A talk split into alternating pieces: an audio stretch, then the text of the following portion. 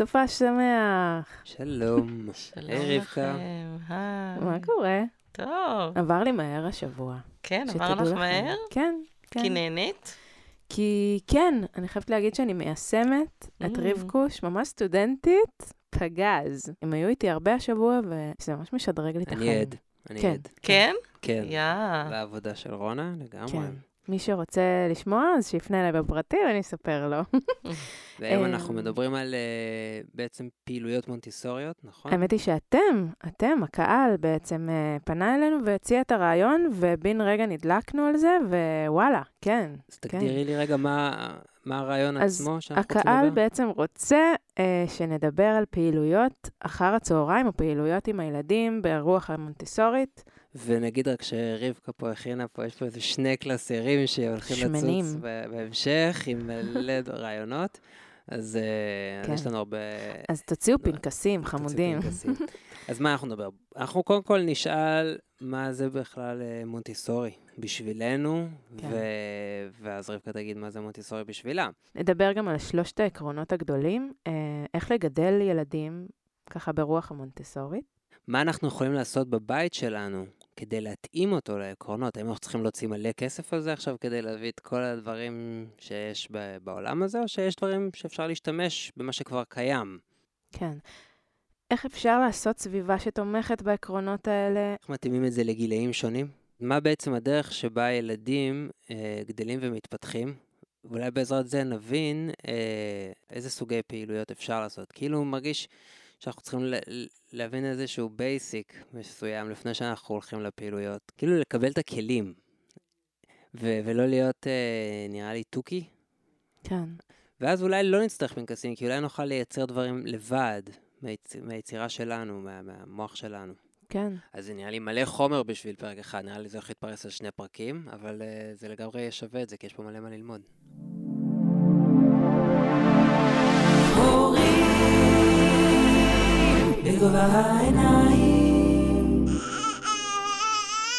איתי ורונה מדברים עם רבקה זאבי לחמן על הורות בגובה העיניים. ככה לפני שנתחיל, אני רק אגיד שמה זה נחמד לי עם כוס יין ביד. וואו, אני חושבת שאני הולכת... אה, בוא נראה איך יסתיים הפרק, ואז אני אחליט אם אנחנו נמשיך. מזה. יכולה יאללה. להזמין כל מי שרוצה להצטרף אלייך. כן, בדיוק, חמודים, איפה שלא תהיו. אותי מעניין, מתי את נחשפת פעם ראשונה למונטיסורי בכלל? שאלה טובה. אה, אני נחשפתי למונטסורי כשחיינו שנתיים בארצות הברית, והילדים שלי היו בדיוק בגילאים שהגן שלי עכשיו. אה, הבן שלי היה בן שנה, והבת שלי הייתה בת ארבע. אה, די הגילאים של הילדים שלכם. וחיפשתי מסגרת לבת שלי, ואמרו לי, מונטסורי. בארץ עוד לא היה מונטסורי, איפה גרתם אז? בברקלי. אה, ב- וואו. קליפורניה. וכן, והלכתי לבדוק אה, את הגן המונטסורי, בית ספר קוראים לזה שמה, ונדלקתי. זה היה ממש... אה, ב- בשלב הזה את, את גננת? לא, לא, לא, לא, ממש, עוד לא... את שפית בכלל. נכון. דמיינו אותה. או, עולם אחר. שיעור רבקה מלאת הפתעות. כאילו, זה לא עולם אחר במובן של אני יודע איך את מבשלת, אז זה לא מפתיע, אבל, אה, אבל עולם אחר של התעסקות. נכון. אוקיי, אז בעצם נחשפת לזה אה, שאת לא בעולם באתי- הילדים בכלל. כן. אני אגיד ב- בסוגריים, שבעצם כל חלומות הנעורים שלי היו סביב, אה, סביב ילדים. זאת אומרת, כן חלמתי לעבוד עם ילדים, ומכיוון שאף פעם לא ראיתי אף מסגרת ולא חוויתי על בשרי אף מסגרת לילדים ש... שאהבתי, או שחשבתי שהנה, כזאת, במקום כזה הייתי רוצה לעבוד. הייתי רוצה להיות מורה, הייתי רוצה להיות גננת. לא, כי, כי לא ראיתי שום מקום שרציתי להשתלב בו.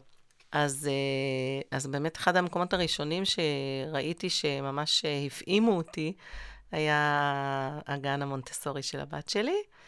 ואז, אה, ואז עדיין שכחתי מזה, כי, כי עדיין הראש שלי לא היה מכוונן ש, שזה מה שאני הולכת לעשות.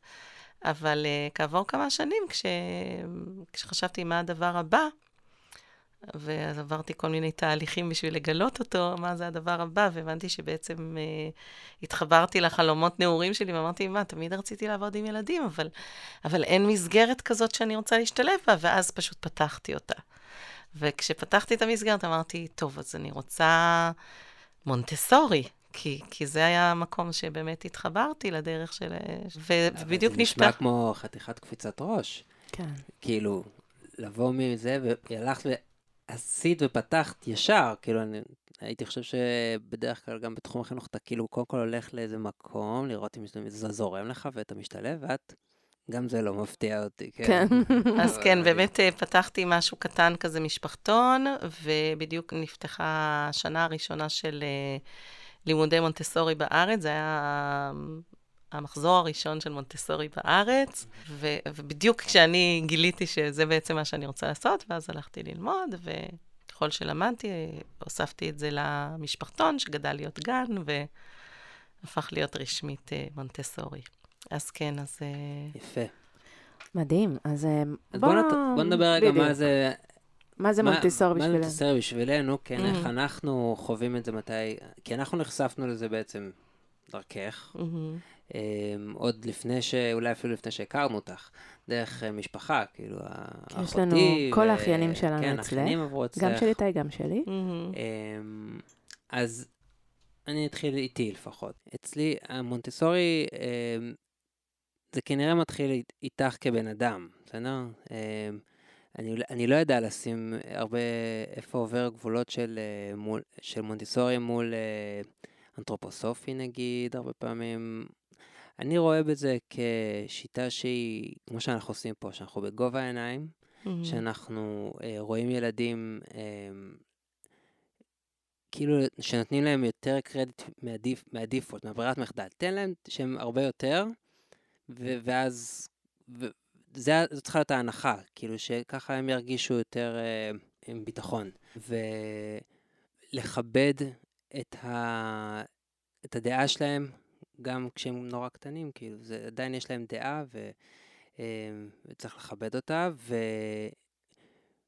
ולתקשר איתם גם בצורה שאתה חושב שאולי הם לא הבינו, תקשר את זה כמו שאתה חושב שצריך, לא כי הם קטנים, אז ממש לתווך כל דבר קטן באיזה מין שפה ילדותית. Mm. ויש עוד אה, דברים יפים שראינו, שזה האימאגו, איך לפתור קונפליקטים, איזה פעילויות אתם עושים שם, ואני ראיתי את היוגה, ו- ו- ואיך לייצר אינטראקציה בין כולם. שזה לאו דווקא אומר, אה, אה, בוא לפה עכשיו, אלא אני הולך לשם עכשיו, בוא, מישהו רוצה להצטרף. כל הקטע הזה של להשאיר הרבה בחירה אצלם, זה, זה מבחינתי מונטיסורי, ושוב, אני לא יודע להגיד איפה mm-hmm. זה מונטיסורי ואיפה זה לא. בגלל זה אני חוזר להתחלה, שזה מתחיל מבחינתי איתך, כאילו, כי זה מה שאת מעבירה בגן.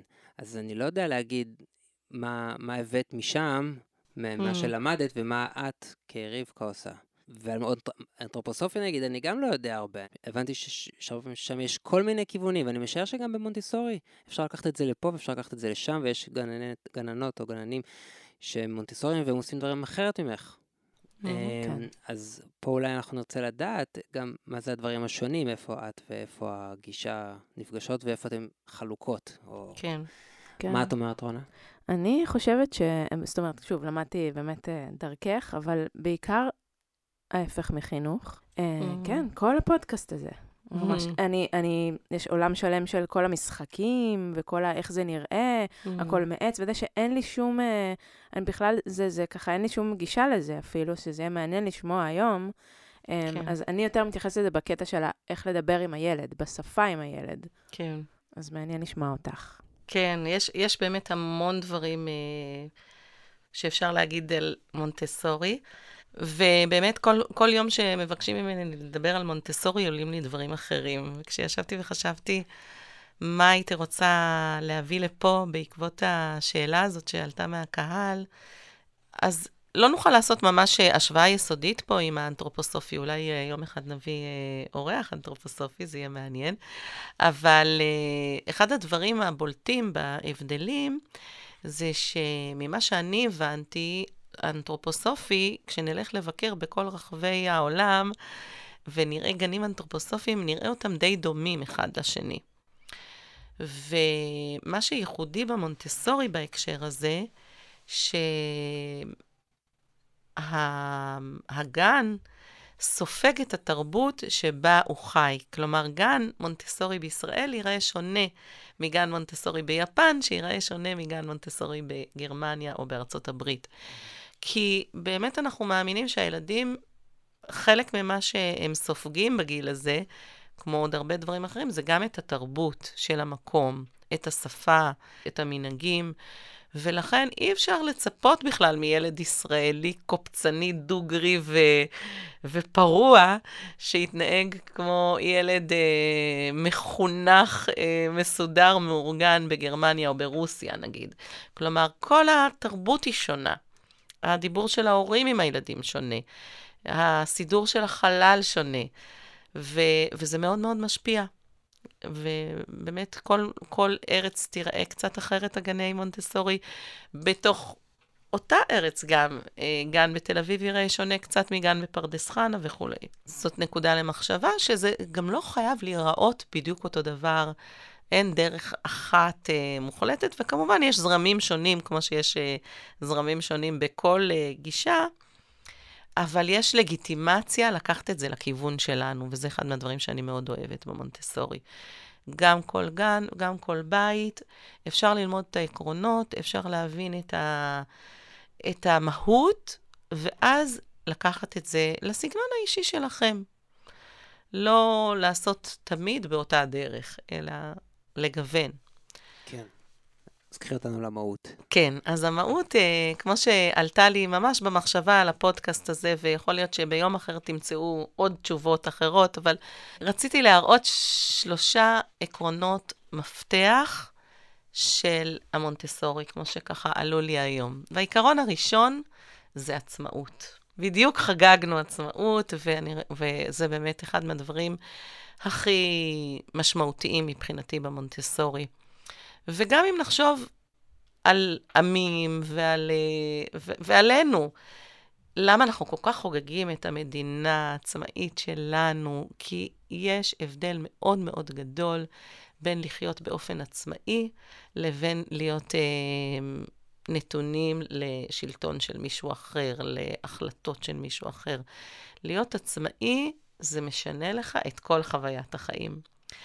ובדיוק כמו שזה נכון לגבי uh, עמים, זה נכון לגבי ילדים. וכשלאורך כל ההיסטוריה ראינו עמים שחיו בנת... תחת שלטון אחר, אז ראינו שם הרבה בעיות וראינו אה, מרד. אנחנו רואים לאורך כל ההיסטוריה שמקומות שהיו תחת אה, שלטון זר ולא הייתה עצמאות ל... לאזרחים, אז uh, הם מחפשים אותה בכל דרך, והם, והם לפעמים גם פוגעים, והם לפעמים מייצר גם... מייצר הרבה uh, אגרסיות, uh, אלימות, כן. נכון. אז, אז זה מה שקורה גם עם ל, לילדים. כשהילדים הם לא עצמאים, כשהילדים הם תחת uh, uh, שלטון שלנו, אנחנו מחליטים עליהם, כמו שילדים אומרים בשפה שלהם, הם הופכים להיות גם ראש קטן, זאת אומרת, זה, זה מגמד אותם, וגם ראש מרדן.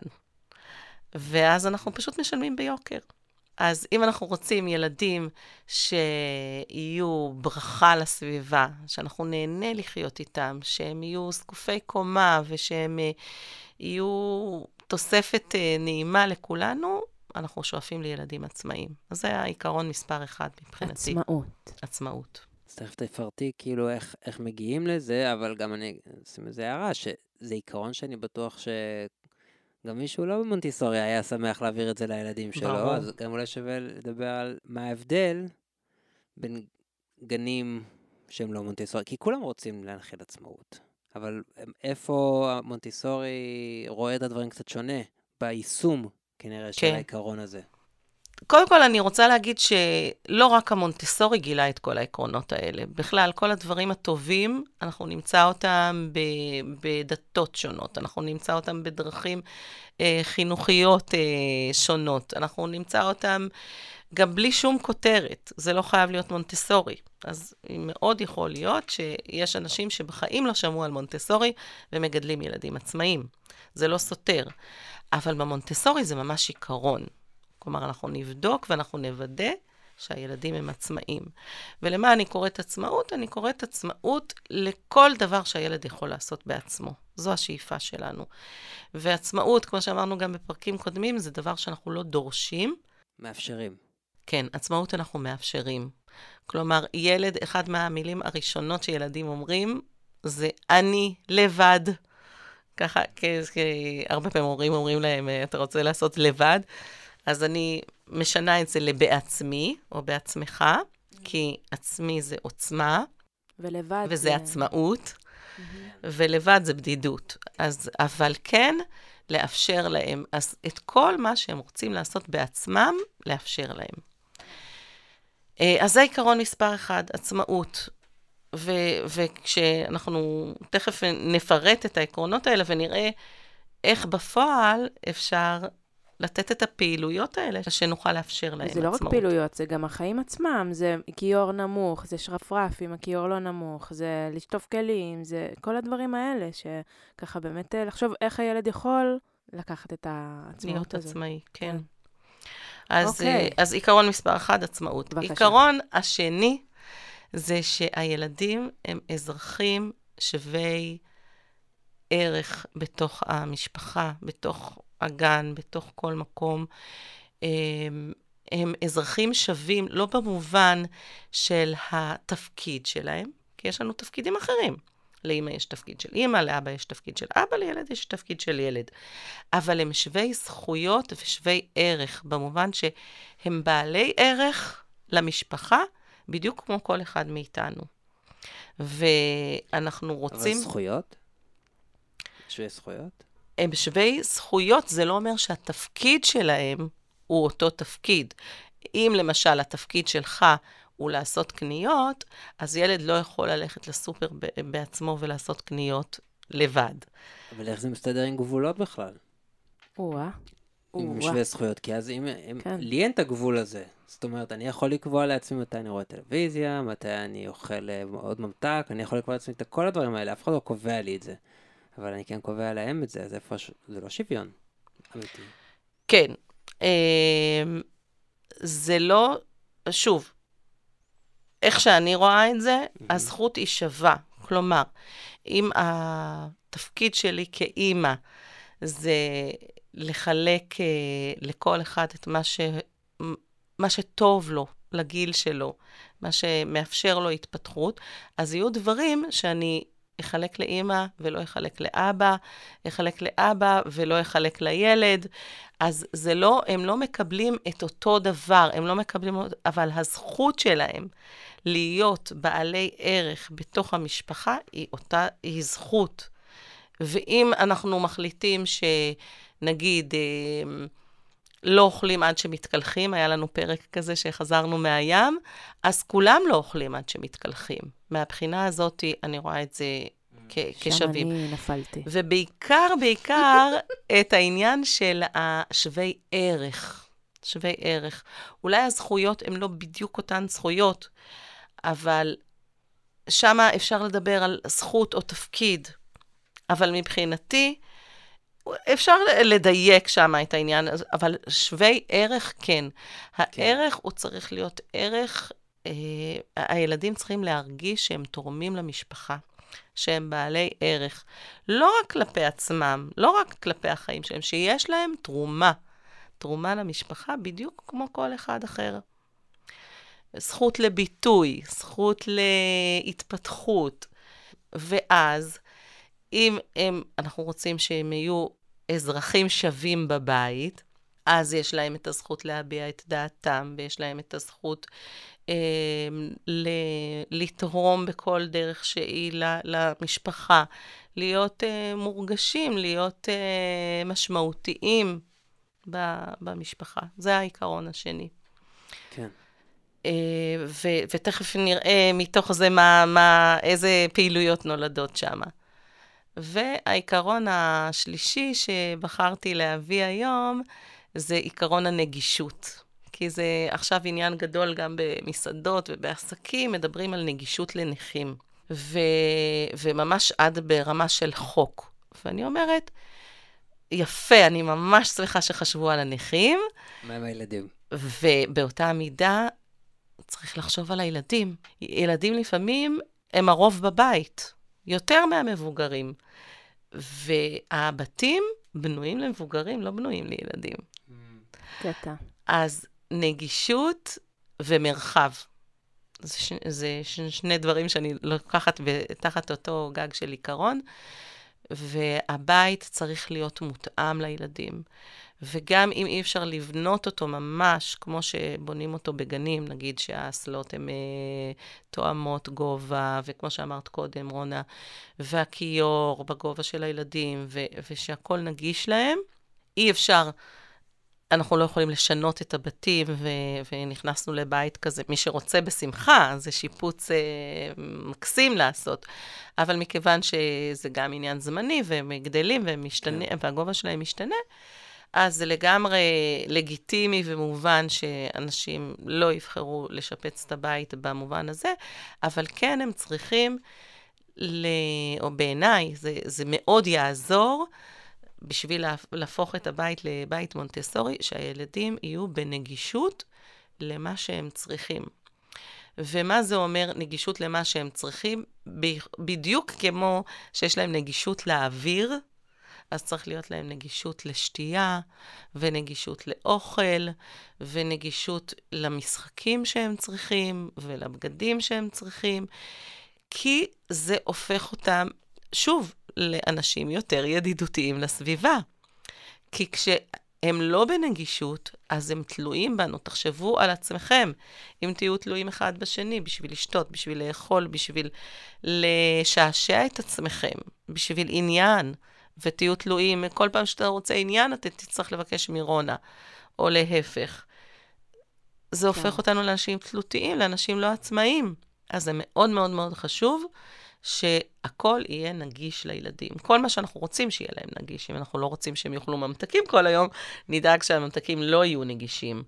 אבל כל מה שאנחנו רוצים לאפשר להם, שזה אומר המשחקים, העבודה, כל דבר שהם רוצים לעשות, וכמובן הדברים הגופניים, הצרכים, אה, צריך להיות נגיש להם. ובתוך הנגישות אני גם מכניסה את העניין של המרחב. מרחב שהוא מאפשר להם לעשות את מה שהם צריכים לעשות, וללמוד ולהתפתח בצורה אה, המיטבית ביותר. אני רואה את הקמת ככה ב... אני מנסה להבין מה הכוונה מרחב. מרחב. כי זה שייך כבר לשאלה השנייה של איך ילדים לומדים ומתפתחים.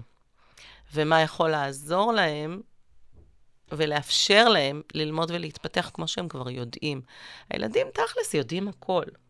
הם, אה, זה הכל כבר טבוע בתוכם. אנחנו רק צריכים לאפשר להם. אז מה, איזה מרחב הוא מאפשר להם לעשות את הלימוד שלהם ואת ההתפתחות שלהם? קודם כל, מרחב... מרחב פיזי? כן. מקום מוגדר? צריך. להיות להם, כמו שאתה, למשל, תיקח את עצמך בתור דוגמה, אתה רוצה להלחין איזשהו קטע מוזיקלי. מה אתה צריך בשביל זה? גיטרה, סינטר. אוקיי, כלים. כלים בשביל לעשות את העבודה שלך. הכל קורה בראש שלו. מה עוד? בראש, כן, הראש, הכלים. אני, נכון. אם אתה יושב באמצע הסלון ובדיוק... ואני יכול לעשות את זה גם בסלון. אוקיי. לא, בסדר. כן, הוא מעצבן. הוא יכול לא, פתאום לא. להלחין לך שיר הכי יפה בעולם. לא, אם קופץ לך משהו לראש, אז זה יכול להיות בכל מקרה. כן. אבל כן, בוא נגיד את זה כדי לעבוד, ודברים שכן דורשים ריכוז, אני צריך את הספייס שלי. אוקיי. אולי לפעמים יצירה זה דבר שהיא קצת יותר יכולה לבוא וללכת כשהיא רוצה, אבל... אבל כדי לדייק ולהשקיע מחשבה יותר מעמיקה, אני צריך לא להיות ליד ילדים צורכים בסלון. למשל, כן. למשל. אז, אמ, אז המרחב הוא מרחב שהוא בטוח ושהוא מגן על מה שאתה צריך לעשות. למשל, אם אתה צריך אה, להשמיע איזשהו צליל, ויש המון המון צלילים, כי הילדים צורכים, כמו שאמרת, זה מפריע למרחב שלך. זה יכול להיות מרחב uh, שמיעתי, וזה יכול להיות מרחב פשוט, uh, שיהיה מקום לשים את הגיטרה, או מקום לשים את הפסנתר. ואם אתה שם את הפסנתר, נגיד, באמצע הסלון, ומישהו מנגן לך על הפסנתר בדיוק בזמן שאתה רוצה לעשות, uh, ליצור איזשהו קטע מוזיקלי, זה מפריע לך, אז זה צריך להיות מוגדר שזה כרגע אצלך. כן. אולי בזמן אחר זה יכול לשמש מישהו אחר. אבל המרחב המוגן הזה, שלא ייכנסו לנו כל שנייה, שלא ייגעו לנו במה שאנחנו עושים, שייתנו לנו איזשהו מרחב מוגן שאני מתחילה, ואני יכולה להיכנס שם לריכוז גם. ואני יכולה להתחיל ולסיים את מה שהראש שלי מתכנן. וזה מרחב מוגן. במונטסורי, את המרחב הזה אנחנו עושים בכל מיני דרכים, אבל אחת מהדרכים המאוד מאוד אה, אופייניות למונטסורי זה שטיחונים, שזה משהו שעושים בגנים מונטסוריים, ואני מאוד ממליצה להביא הביתה, אם יש יותר מילד אחד. גם אם יש גם, אחד, בדיוק. זה שווה, כי גם כן. כלפי ההורים זה מרחב מוגן. שטיחון הוא אה, פשוט שטיח קטן, שפורסים על הרצפה, ואז מביאים לשם את כל מה שאתה עוסק בו. אצלנו אולי זה יהיה חדר. כל החדר שלך, החדר מוזיקה, החדר שאנחנו עכשיו uh, יושבים ומקליטים, את הפודקאסט, הוא סוג של שטיחון, מטאפורי. כן. Uh, הצלחת שלנו זה סוג של שטיחון, שאף אחד לא ייכנס לי לצלחת. כן. המשפט שלי הוא סוג של שטיחון, זאת אומרת, הדיאלוג הוא סוג של שטיחון. כלומר, האימאגו שהזכרת קודם, אימאגו זה בא מתחום אחר, מתחום של תקשורת. הוא לא נולד עם המונטסורי, אבל אני אימצתי אותו כי אמרתי, זה לגמרי מתאים לגישה המונטסורית. במונטסורי אנחנו צריכים מרחב מוגן, אני צריכה לפרוס שטיחון ולשים משחק, וללכת רגע לשירותים ולחזור ולמצוא את המשחק באותו מקום. זה מה שהשטיחון עושה, הוא שומר לי שאף אחד לא ייגע לי במה ששלי. כרגע. ובאותה מידה, האימאגו שומר לי על הדיאלוג. שאם אני אומרת משפט, לא ייכנסו לי במשפט הזה עד שאני אסיים את, את המשפט שרציתי להגיד, ואז מישהו אחר ידבר. כלומר, אנחנו יכולים ליצור מרחבים בכל מיני שטיחון רבדים. שטיחון כמטאפורה נכון, לחיים. נכון. נגיד, כן. והחדר, אם אנחנו מדברים שנייה על המרחב שלהם, החדר, זה לא כמו שטיחון? אם יש יותר מילד אחד בחדר, אז לא. לא, נגיד יש להם חדר משלהם. אם לכל ילד יש את החדר שלו? יש, נגיד יש ילדה אחת, או ילד אחד, או עדיין בבית, או עם שניים, וכל, נגיד לכל אחד יש את החדר שלו, אז... אפשר להחליט שזה השטיחון, רק שבשטיחון אנחנו לא מתערבים. אז אם אנחנו רוצים להגיד לילד, בחדר שלך תעשה מה שאתה רוצה, צריך לעמוד מאחורי זה. זה בסדר. אבל אם אתם לא רוצים לאפשר להם לעשות מה שהם רוצים בחדר, אז אתם יכולים כן להביא להם סלסלה של שטיחונים, על השטיחון שלך תעשה מה שאתה רוצה. אבל שיש איזשהו מקום שהילד יכול לפרוס את השטיחון שלו, להביא את המשחק שלו, ואם הוא רוצה להתפתח, הוא יביא עוד משחק ועוד דבר ועוד, ויוסיף וייצור, וילד אחר לא ייקח לו. ומבוגר לא יסדר לו במקום בלי שהוא בדק ווידא שאכן הוא סיים, הילד. ומה שאנחנו עושים, אנחנו מרגילים את הילדים להביא את הדברים לשטיחון, קודם כל לפרוס את השטיחון, להביא את הדברים לשטיחון, לסיים, להחזיר אותם למקום הנגיש, כלומר, המדפים הם נגישים, הם בגובה שהילדים יכולים להגיע אליהם, ואז לגלגל את השטיחון ולהחזיר למקום. ואז הם יודעים שזה המקום שלהם, אף אחד לא ייגע בהם.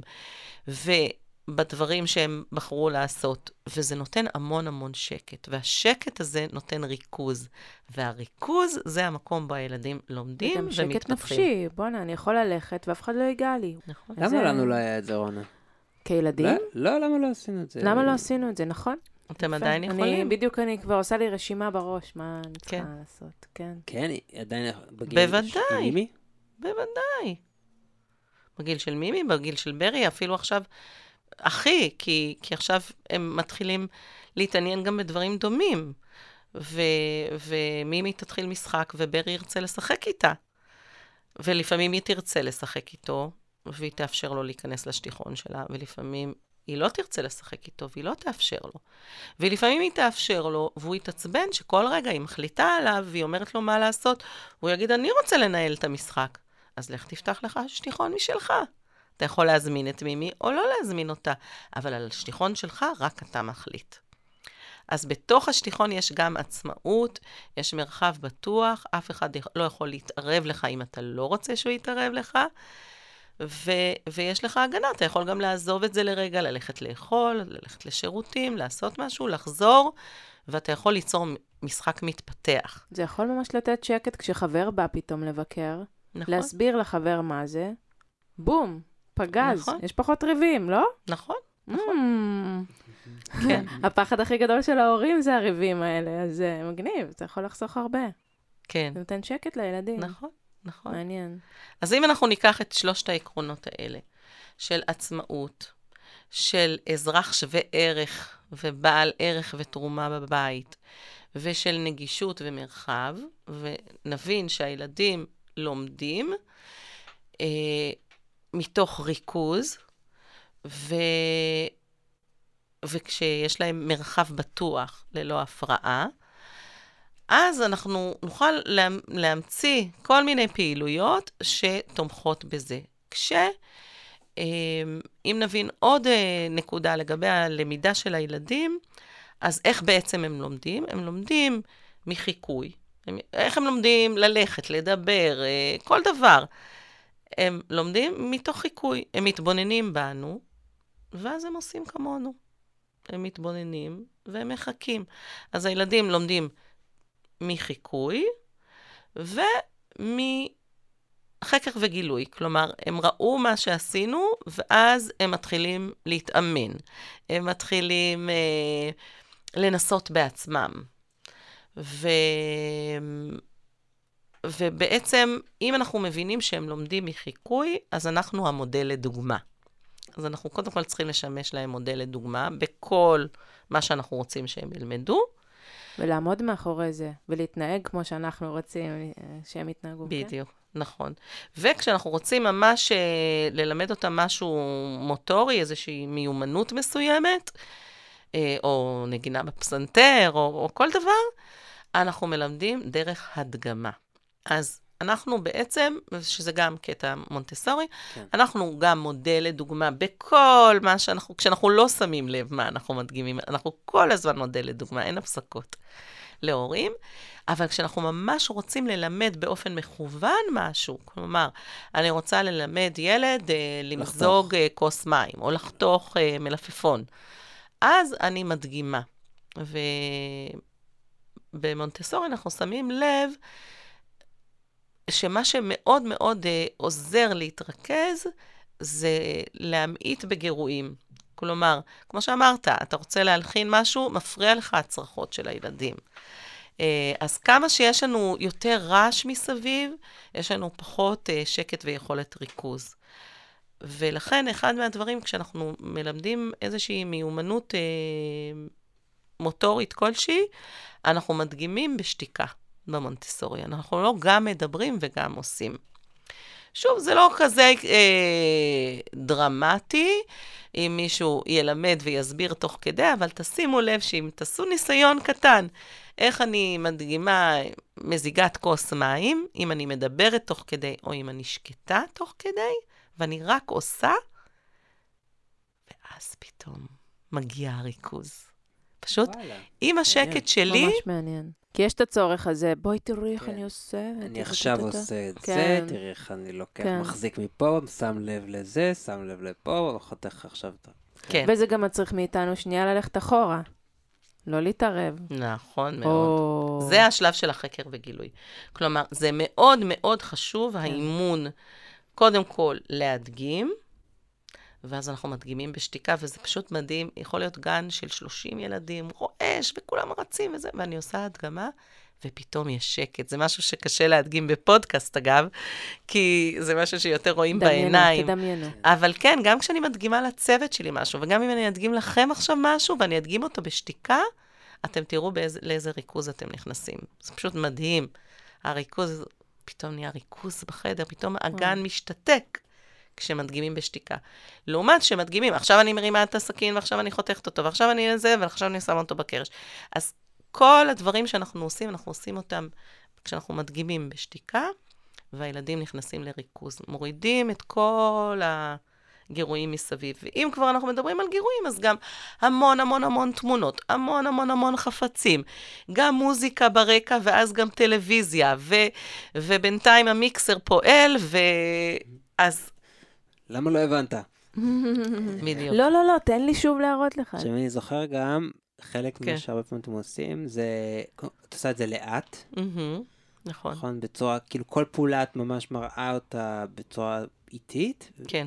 ואת לא חוזרת על זה, נכון? את כאילו לא אומרת, אלא אם כן שואלים, אבל את מראה סוג של פעם אחת, נכון? אלא אם כן הוא מבקש, לא, כן. אלא אם כן. כן. אני מדגימה פעם אחת, ואז אני בודקת עם הילד אם הוא רוצה לנסות עכשיו בעצמו. או, או לפעמים הוא ינסה, ולפעמים הוא, הוא יגיד שהוא לא רוצה, אז זה בסדר. Uh, כן, uh, יכול להיות הדגמה שהיא חזרתית, למשל, uh, אני יכולה להדגים חיתוך מלפפון, לחתוך כמה פרוסות של המלפפון, או זה לא חייב להיות רק חיתוך אחד, אבל כן, אני מדגימה את הפעולה בשתיקה. לא, נראה לי יותר התכוונתי שנגיד הדגמת, ועכשיו הוא מנסה. ואז עכשיו אתה בא ומתקן לא, אה. אני מראה לך שוב. נכון, לא, אז זה לא. אנחנו גם לא מתקנים, כן. אנחנו מדגימים ולוקחים כמה צעדים אחורה, כמו שאמרת, רונה. מדגימה ומאפשרת באנרגיה, לו... לא רק פיזית. נכון. ומאפשרת לו עכשיו. להתנסות. להתנסות, תחשבו על עצמנו גם. מראים לנו משהו חדש, ממש חשוב לנו לראות איך עושים את זה, בעיניים שלנו אנחנו רוצים לראות. איך כיוונת את המיקרופון, איך, ממש לראות איך אתה עושה את זה, ואז בוא, אני רוצה לנסות בעצמי. אבל בשלב שאני מנסה בעצמי, לפעמים אני אצליח לי, לפעמים לא יצליח לי, אני אעשה שוב, אני אעשה שוב. לפעמים אני לא מצליח לי כבר ברצף, אז אני אגיד לך, תדגים לי שוב. וגם הילדים עושים את זה. נכון, כן. וזה גם, uh, החוכמה היא גם לגרום להם להרגיש שאין uh, דרך אחת נכונה. לחפש את זה בעצמם, לראות מה מתאים להם. גם הצלחה, מה זה הצלחה? כאילו, לחתך מהסכין זה כישלון? לא, אתה לומד תוך כדי, זה... נכון. בדיוק כמו שאתה לומד ללכת, ואתה הולך צעד, נופל, קם.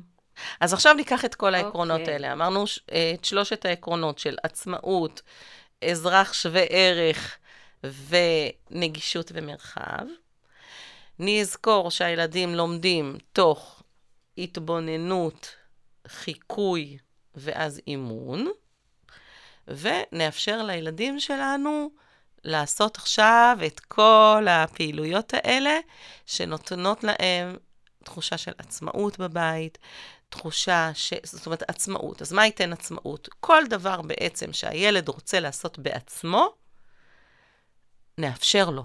נאפשר לו לפחות לנסות. תחשבו כמה פעמים אתם אחד לשני אומרים, "ת- תראה לי, תראה לי, מביאים איזה משהו חדש הביתה, תראה לי, תראה לי איך זה עובד, תביא ננסה רגע.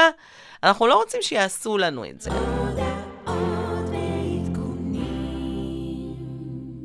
מתרגשים לספר לכם משהו מגניב, שיש לנו אה, שירות חדש שאנחנו עושים, אני ורונה, שנקרא, הדיבוריה.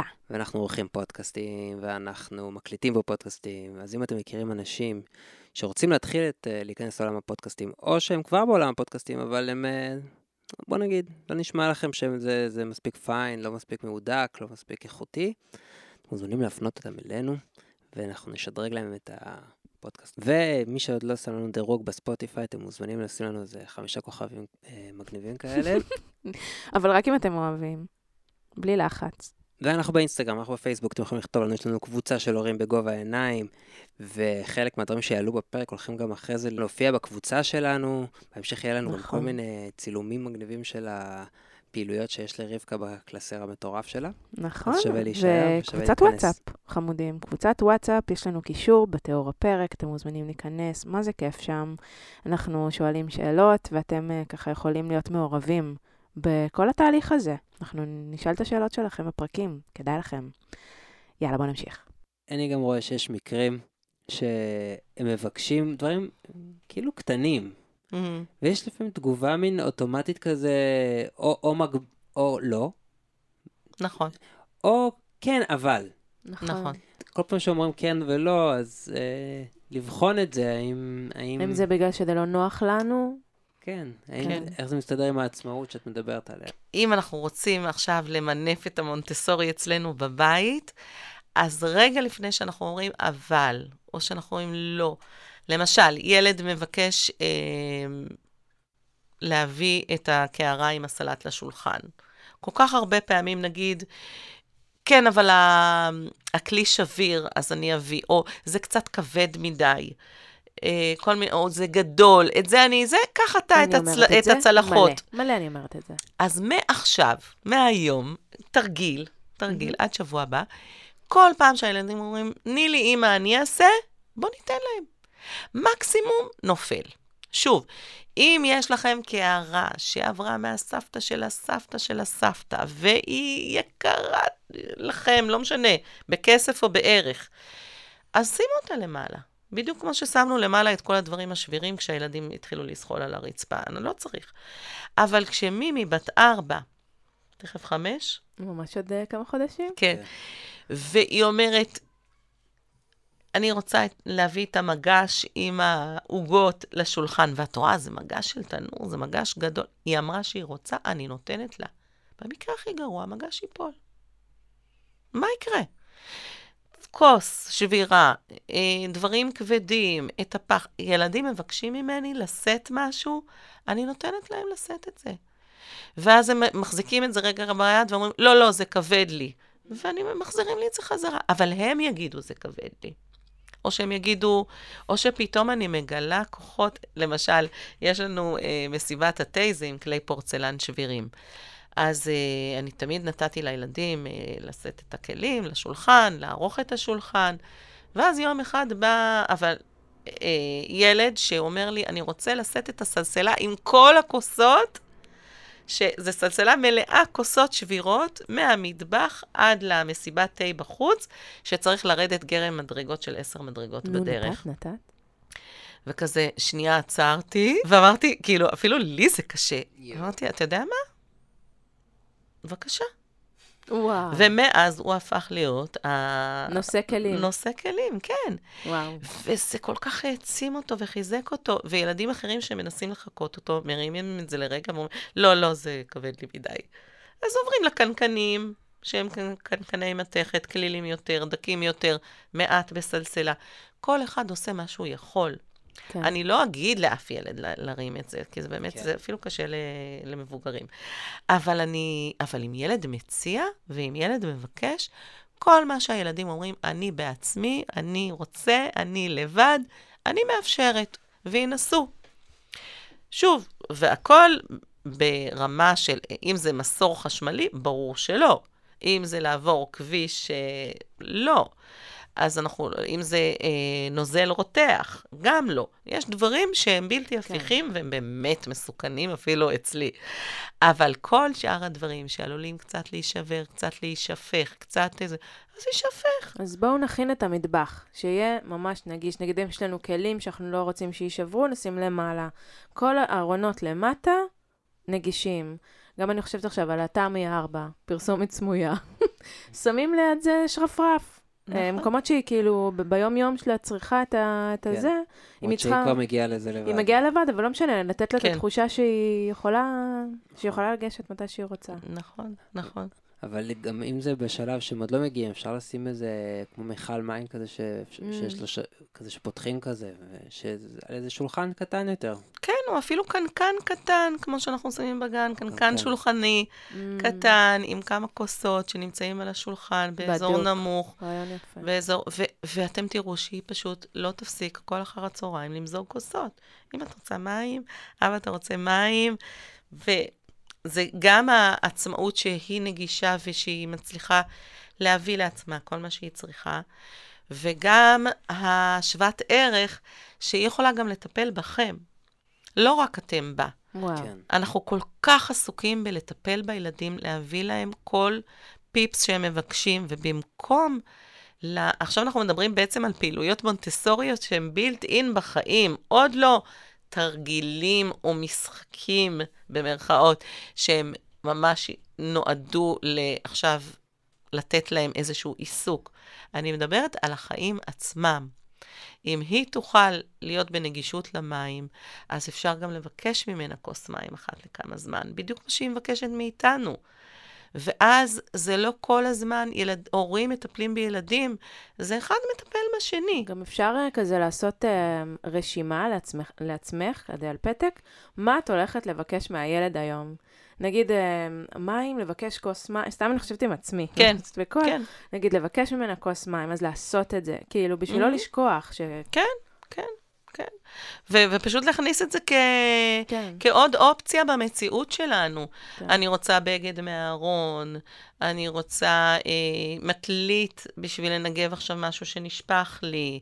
כל דבר. אז, אז פעם אני, ופעם היא, ופעם הוא, ואז אנחנו נותנים להם עצמאות בכל הדברים שהם כלים. רוצים לעשות עצמאות. כן, שטיפת כלים, עריכת שולחן. אה, ניקיון, כל הדברים האלה זה דברים נפלאים לעבודה של ילדים, ואז אפשר לעשות שהארונות הנמוכים, שהרבה פעמים אנחנו שמים בהם, אה, לא יודעת, הדברים, נסדר אותם, את הצלחות, את הסכו"ם, את הכוסות, את כל הדברים, ולאט לאט הילדים יכולים לערוך שולחן. ואנחנו לא אומרים להם את זה עכשיו בתור את צריכה, כי אמרנו, אנחנו לא דורשים עצמאות, אנחנו מאפשרים. אבל... גם לא בואי תעזרי לי. גם לא. כן, זה. לא אני העיקרית ואת כן. העוזרת, אלא מישהו פה רוצה לערוך שולחן, ופתאום ברי יגיד, אני. אז תגידי לו, קודם שיגיד אימא, רבקה. אז נתחיל בזה. אז את מראה לו, הנה הארון, אתה מוזמן לערוך. כן.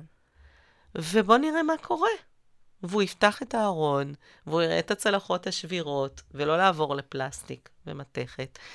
שייקח את הצלחות השבירות, יביא אותן לשולחן, תשימו את הסכו"ם במקום, ואתם תראו, גם ברי, גם בגילו, הוא יכול לערוך שולחן. הוא יכול לפנות, הוא יכול לשטוף כלים. וכשאנחנו עורכים להם את הכל זמין ונגיש, אז אנחנו נראה אותם מתחילים לעשות דברים בעצמאות. למלא את האמבטיה, ו... להסתרק ולהתלבש ולהתפשט ולשים בסלסלה של הכביסה את מה שאני פושט. ואחת לכמה זמן למלא מדיח, אחת לכמה זמן למלא את המכונת כביסה, להעביר מהמכונה למייבש או לתלות בה על החבל, עם כן. התווים. כל העבודות הבית הם... משחקים נפלאים, ובכלל אפשר לרדת מהמילה משחק ולעבור לעבודה, כי ילדים רוצים לעבוד כמונו. הם רוצים לעבוד. הם רואים שאנחנו משחקים כל היום. יש להם יותר אנרגיה משלנו. כן, והם באמת... הם באמת רוצים כן. לעשות את זה. רק אם... לא לסנג'ר, לא לסנג'ר. נכון, כי אם אנחנו מסנג'רים, הם כבר קולטים שזה רצון שלנו ולא הרצון אני שלהם. אני נגיד אגיד דוגמה שאני כבר um, הפסקתי להגיד, טוב, מימי, בואי, נס... תעזרי לי לסדר, או איזה... אני אומרת, אוי, איזה כיף שמסודר, כי אני תלמידה של mm-hmm. רבקה. איזה כיף שמסודר, ואיך אני אוהבת לסדר, ואיזה כיף שאנחנו מסדרות ביחד. זאת השפה mm-hmm. שממש משפיעה על הכל. כן. ואז גם כשאת מציעה, את אומרת, מי רוצה לסדר איתי את הבית? ואז את נותנת להם כלים. וגם... אה, נגישים. שזה בסדר שהם יגידו לא, נכון? נכון, נכון. אם את שואלת, נכון, אבל אם את שמה, למשל, אה, קערה עם סקוץ' וסבון ליד השולחן שכרגע עשינו עליו יצירה או התלכלך, אז מיד הם תופסים את הסקוץ' ומתחילים לשפשף. ואז את מביאה מגב שולחני. ואת, אה, ואת מביאה קערה, ואת מדגימה בשתיקה, כמו שאמרנו, איך את גורפת את המים מהשולחן לתוך הקערה, וגם לא נורא אם קצת יישפך על הרצפה. כן, אז אנחנו תמיד נשים דברים שהם יכולים לעניין אותם, וניקח כמה צעדים אחורה. הם יראו על השולחן קערה עם שני סקוטשים וסבון, הם יתקרבו, הם יסתכלו, יכול להיות שהם יתחילו פשוט לשפשף את השולחן. לפעמים עם ילדים מאוד אה, ככה זהירים, הם יגידו, אמא, אפשר אה, להשתמש בסקוץ'? ולפעמים לא, לפעמים פשוט יתחילו לעבוד. אז לשים להם שם את הדברים בזמינות, בנגישות, ואתם תראו שהם מתחילים לפעול בבית. וואו. חייבים לעשות את הדברים האלה. כן, ממש. וכל מה שקשור לבישול, כל מה שקשור לבישול זה נפלא לילדים. ממש לשים שם אה, קרשי חיתוך וירקות או פירות. אני כן ממליצה, וגם אני מסבירה את זה לילדים, שדברים שהם עגולים, אני חותכת לחצי, כדי שיהיה להם בסיס רחב שיושב בנוח על הקרש ולא מתגלגל, כי כשאני מנסה לחתוך תפוח או עגבנייה, או גזר שהוא מאוד קשה וגלילי כזה, הרבה פעמים הוא מתגלגל, ואז הסכין אה, אה, בורחת וחותכת לי את היד, ואני ממש מדגימה להם איך זה עלול לקרות, בזהירות. אני מראה להם את הסכין, את הצד שהוא לא חותך ואת הצד של החוד, ואני מדגימה להם חיתוך ככה בתנועת ניסור. חותכת להם את הגזר, נגיד, לאורך, כדי שישב בנוח ובלי להתגלגל על הקרש, ומדגימה חיתוך, ואז מאפשרת להם. אז בעצם, כל מה שקשור לעבודות הבית, שזה בישול, הכנת ארוחת ערב, שטיפת כלים, ניקוי הבית, אה, אמבטיה, כביסה, כביסה. כלים, אה, גריפת עלים בחוץ, אפשר לקנות אה, כלי עבודה לילדים בגודל שלהם, וגם מטטים, מגבים, כל הכלים האלה, פשוט מנסרים את המקל כדי שלא יעבור את הגובה שלהם.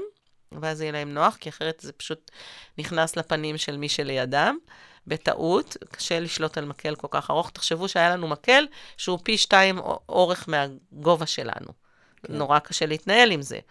אז מכינים להם את זה, אותו מגב בדיוק, אותו מטאטא בדיוק, פשוט אה, מנסרים את, ה, את המקל. אה, אז כל עבודות הגינה וכל עבודות הניקיון כל עבודות הבישול והלבשה, כל הדברים האלה, ואם יש תינוק, אז גם החתלה ו... ורחיצה, וכל הדברים האלה, אלה דברים שאפשר לתת לילדים עצמאות. לאט-לאט, בהדרגה, כל פעם עוד משהו ועוד משהו, קיפול כביסה והכנסה לארון. אם אתם לא רוצים שהם יקפלו לכם את, הצל... את החולצות אה, בשלב ראשון, לא חייבים חולצות, אבל אפשר בהחלט לתת להם לקפל מגבות מטבח. וגם אם זה יוצא קצת מקוצ'וואץ', אז בסדר, אז נשים מגבות מטבח שהן אה, לא מקופלות כן, ממש מדויק. כן, כך בלילה, כשהם ישנים, לעשות סידור. אפשר, למרות שאני ממליצה שהם יראו את הערימה שהם עשו בעצמם. אם אתם יכולים. שוב, כן. אז אני אומרת, סדינים זה נורא קשה לקפל, אבל מגבות מטבח, זה ממש כאן. מדגימים איך, כן. אה, ואנחנו לא עושים את זה על הגוף ובאוויר, אלא שמים את זה על שולחן, ומשטחים את זה עם הידיים, ואז מקפלים לחצי, ואז מקפלים לרבע. ודיברת על הלאט-לאט הזה קודם, שאתה זוכר מהדגמות שהן באמת איטיות, תחשבו על זה שאתם הולכים, נגיד, לארץ שאתם לא מכירים את השפה, אבל למדתם ככה כמה מילים בצרפתית בשביל להסתדר בפריז.